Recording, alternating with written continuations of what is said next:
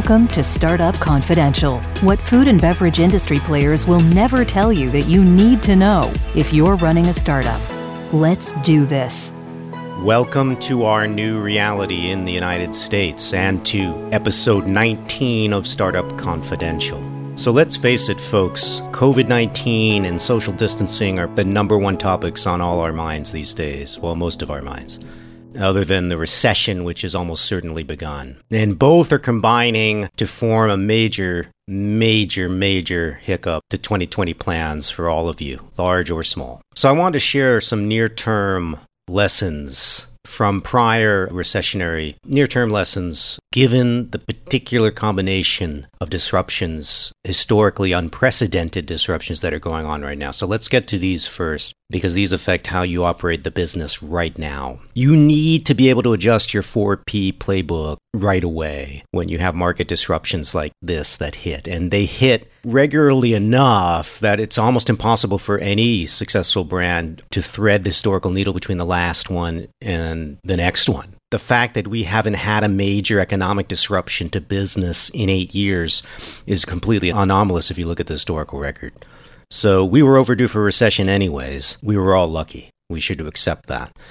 And so you want to be ready, even once this is over, you want to be ready, especially if you're a new brand, you want to be ready for it to happen again, even if it's just another mild recession in five years. So I just wanted to say that, you know, this is severe disruptions aren't actually uncommon.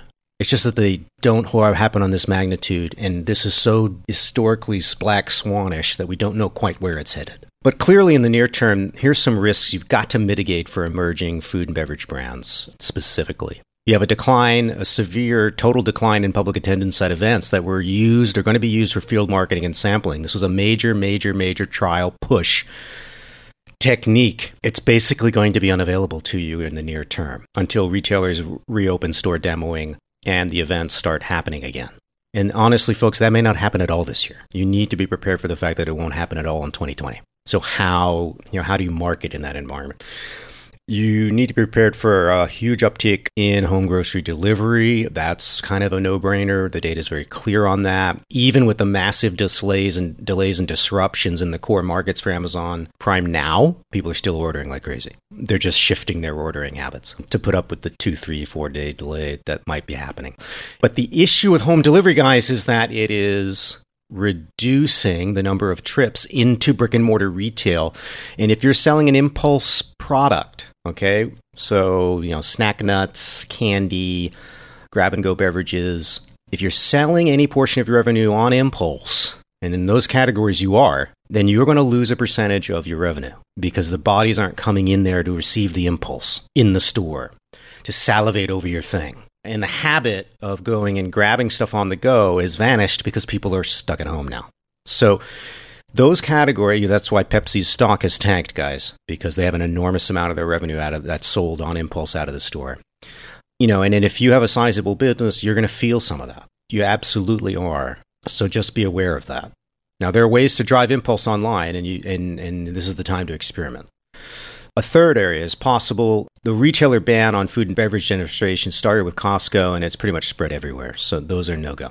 Digital sampling is available to you through Sampler and other services. You may want to explore that in the near term if you want to really invest in trial. And that's a strategic decision that you may not want to make this year. You may want to hunker down with your fans. We're going to have a decline in food service traffic that is going to accelerate as the fear accelerates. So we obviously, in a lot of the major metros, the restaurants have already been shut down to, to in-home eating. But the issue and takeout and delivery is still happening. In fact, it's encouraged by governors uh, to keep those organ- those businesses afloat.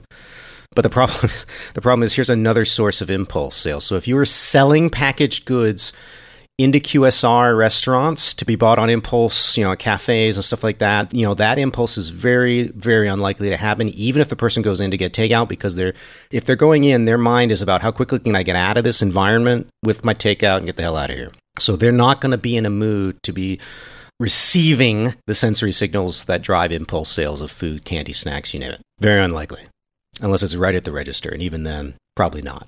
Another risk to mitigate is obviously the cancellation of in-person buyer meetings. I mean, those have basically been shut down nationwide. Furthermore, you know, you're going to have to try ten times as hard to get a phone meeting. because the bigger players, early stage, and the bigger brands are occupying the buyer's time as everybody's scrambling to keep up with this massive surge, massive surge in packaged food and beverage demand. My webinar that happened last Friday, March twenty-seventh, I talked about some of the factors to understand about that surge. It's not a growth curve, it was a surge. The difference between a growth curve and a surge. Uh, another risk is localized sales barriers affecting smaller businesses with highly localized distribution. So if you're trucking the product in to local stores, this is going to become more difficult. They may not want you in the store. You may want to. You may not want to go to the store. Another risk is that you need to suspend localized field sales operations, or even certainly national ones, because you can't even get on the planes. How do you manage the shelf without the high-touch field sales staff, either locally in your home market or, or nationally, regionally? Another risk is, you know, funding is going to be harder to find outside the angel universe. Institutional funding is going to get much harder to find. Yes, it's there, you know, but you're really going to have to chase a lot harder. And you want to chase the funds that your network is telling you is at the end of the fund cycle, so they've got money they have to have to spend this year. So you need to find the funds that have to spend money in twenty twenty. Everyone else is going to be in taking their money and they're going to invest it in their existing portfolio. But the folks who need to make new deals are the ones who will. So find those folks. Otherwise, you're going to have to stick with angels, and angels may be stepping out of the game as well as they focus on rebalancing their investments. Um, and some, and you're, we're going to lose angels permanently because they've lost thirty to forty percent of their net worth in the last three weeks. So, um, which for them could be tens of millions of dollars. So th- they may be just deciding to check out of investor country. So you're going to have to work harder if you need to raise capital. I would not raise cat strategic capital this year per se, because we don't know how long this is going on. You don't want to raise capital this year and not know when you can deploy it. That makes no sense. It'd be better to hold. Here's the thing. eighty percent of C P G brands, I know that was a depressing list, but eighty percent of C P G brands are selling five hundred K or less in trailing revenue. Okay. That hasn't changed since I wrote my book. If you're in that death funnel, you are very, very unstable week to week. You already know that. Your reorders are not stable. We're most likely entering a recession, though the government will not declare that for another quarter. That's just what they do. What happens in this environment that you have to understand is that trial of new trademarks within a category, just they it shuts down. Unless you have a particularly, particularly what I would call five percent of new product launch level of innovation in healthy, better for you attributes in your category. I mean, you're going to get trial. You will be able to stimulate trial if you're that innovative. But otherwise, you know, it's going to shut down. And you'll, what you'll get is if you get trial, you're going to get trial because your competitor's out of stock. And that is what I call weak in purchase intent trial, because they may just be buying you out of desperation. We know that impulse sales have been shut down on grocery trips, uh, people trying to get in and out, um, and they're not going to the stores often. They're going to the store and they're buying for a week, two weeks at a time. And the more paranoid they are about the virus, which is correlated with education and income, the more likely they're going to do that. All right. So you, a lot of impulse packaged food and beverage companies have been used to increase trip frequency has driven increased impulse sales in those categories. And a lot of their growth has come from the increase in the trip frequency, and that's all shut down. So you need to stay in close contact if you're in the death funnel with your distributors and brokers for updates on your key accounts. You need to prove to them, you know, literally on the phone or on webcam, that you are incredibly committed to keeping your stock up, to servicing them, because they're going to instinctively not be paying attention to you unless you fight for that attention. You're just too small. These are the near-term risks, you know. These actually aren't the biggest lessons coming out of what we're all going through right now for your business. The important lessons actually aren't being televised at all, and they're not being discussed on LinkedIn, to my shock and horror. And they're probably not coming in your inbox either. And that's because they've been forgotten and because they tie to consumer behavior. Who? Yes, those consumers, the people who drive your business, as opposed to the distributor and retailer who are just intermediaries. This is an absolute perfect time to focus more on them, specifically a subsegment of your consumers. So if we look back at the Great Recession of two thousand eight, we can learn some of the most valuable lessons that still hold right now in the COVID emergency for emerging C P G brands. And they aren't tactical at all. They're big, big, big, big macro things that you don't think about much day to day. Here we go. They are A, the category you chose to begin with, B, your strategic philosophy. Now, these two things seem random and unconnected, I know, but let, let me back up a bit and give you some context so you can understand why I bring them up. We know that consumers do a couple of things during a recession that negatively affect early-stage premium C P G brands. And as I say this, I really want to double down on the highly vulnerable folks in the death funnel when I talk here. because your trademarks are the least known and the youngest. So think about anybody who launched in the past eighteen months, and that's who I'm talking about. So consumers generally stop trying new premium trademarks, and they stick to the ones they currently know. They stick to the brands they currently know in each category, period, whether premium or mainstream. The phenomena has been well documented either way. And they're doing this out of stress. They're in a stress psychology, which is socially generated, in which risk is managed by banishing as much of the alien as they can and clinging to that which they know. And that includes their social networks, but also includes their set of brands that they bring into the house. Because nobody wants to deal with the, hey, let's try new kid yogurt, and the kid hates it, in this kind of experience, in this kind of moment. No one's in the mood for that crap. So just to give you a house, a family household example. So that's one of the reasons why these aren't happening. The other thing is that at least half of the premium market, which skews female, is very other directed right now. And so they're not focused on their own self-indulgence nearly as much. So you're not going to get as much experimenting in chocolate and wine and other stuff. You may get it episodically amongst the wealthy. But the middle classes are going to stop trading up to artisan brands purely for indulgence. Uh, part of that is because some of the people trading up have just lost their restaurant job. To be honest with you, they just can't be wasting money on stuff like that when they're trying to pay the rent and their grocery bill. So anybody trading up that isn't essentially high net worth or high cash flow, upper middle class, anybody not in those groups trying to trade up on the basis of ingredient quality or unique flavor, sensory experience, stuff that's tied to the high-end restaurant world, think specialty foods, this is going to be a shit year. It's going to be a very challenging year, especially Q four if this continues into that. And what I mean is not the COVID emergency as much as the recession and that its effect on cash flow and people's perception of the amount of money they have. It will not stop trade up to specialty goods, but it will reduce the amount. So you're going to have to fight harder for that trade up dollar because there's less of it available. Both of these behavioral changes that I just talked about have a differing impact on your business based on its core category, which is why I brought up that variable just a bit ago. So I know this is not what anyone listening really wants to hear because you can't change your category right now. You've chosen it.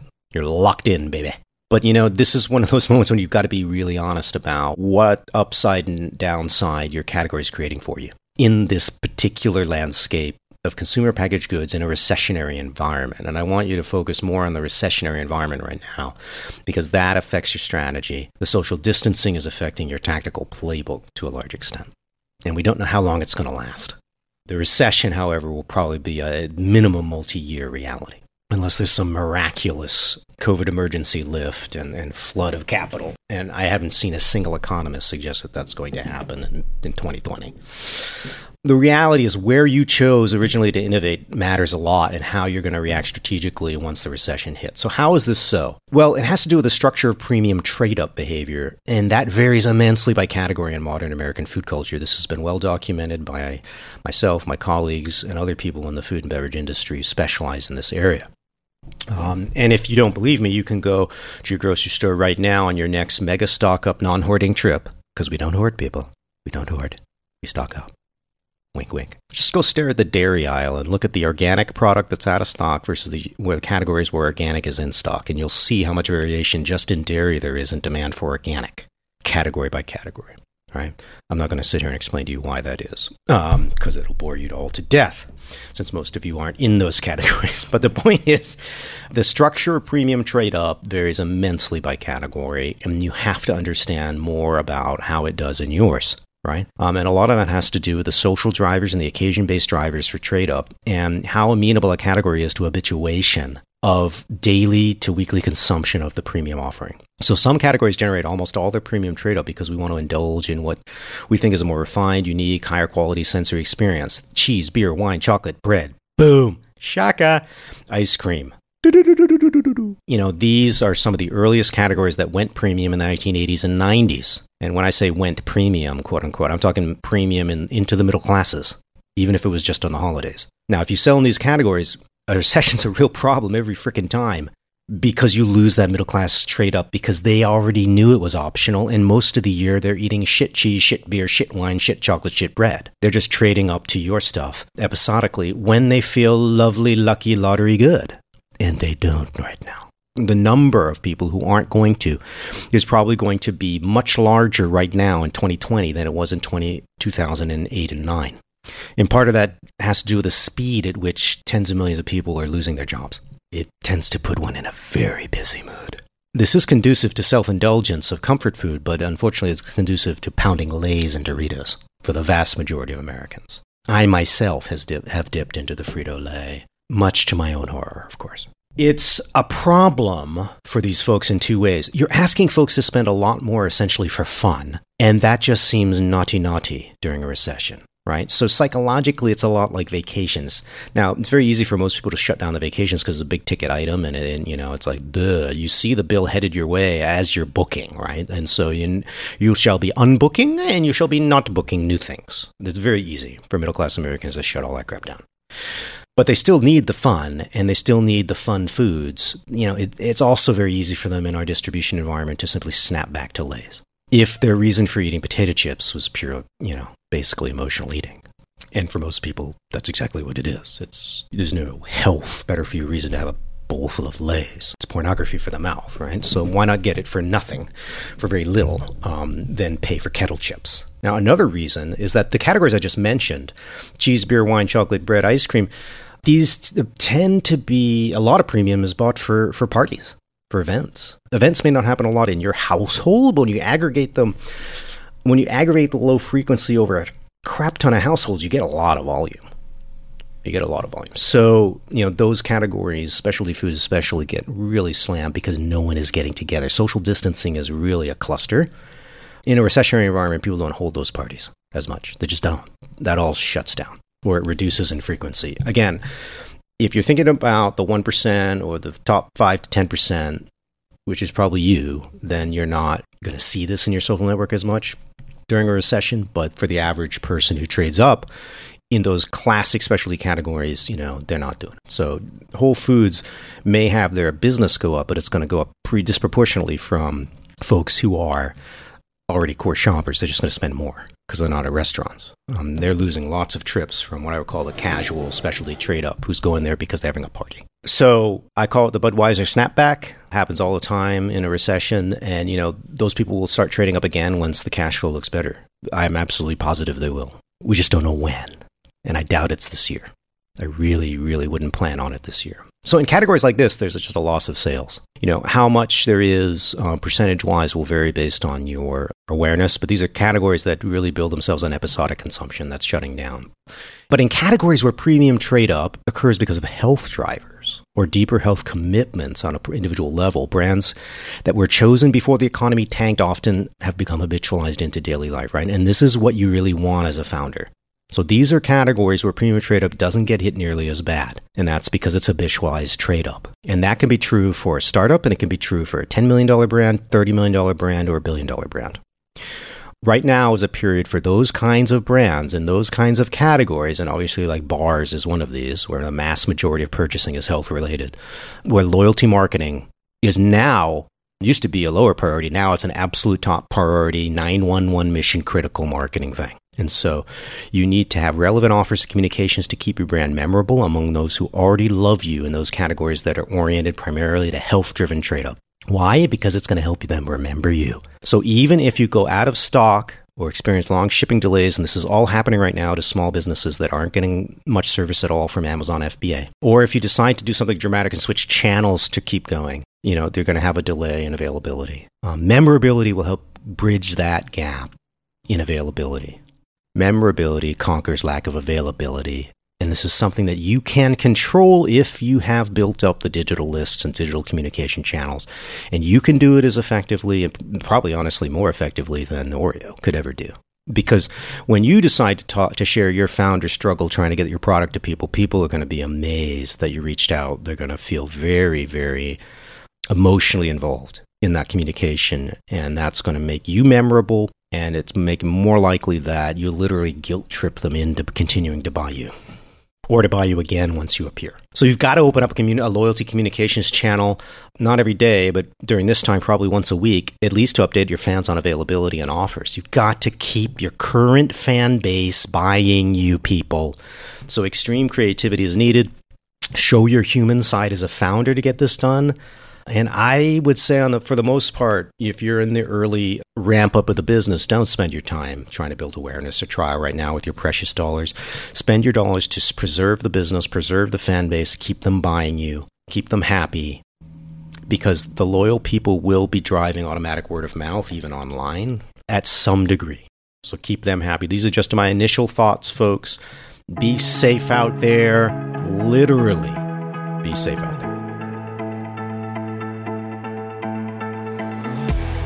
Doctor Richardson's new book, Ramping Your Brand, is available now on Amazon. Please check it out and spread the word. And don't forget also to take his Founders Quiz to see if your team is ready to ride the ramp of exponential growth. You can download the quiz at ramping your brand dot com anytime. And feel free to share your scores with Doctor Richardson anytime at james at premium growth solutions dot com.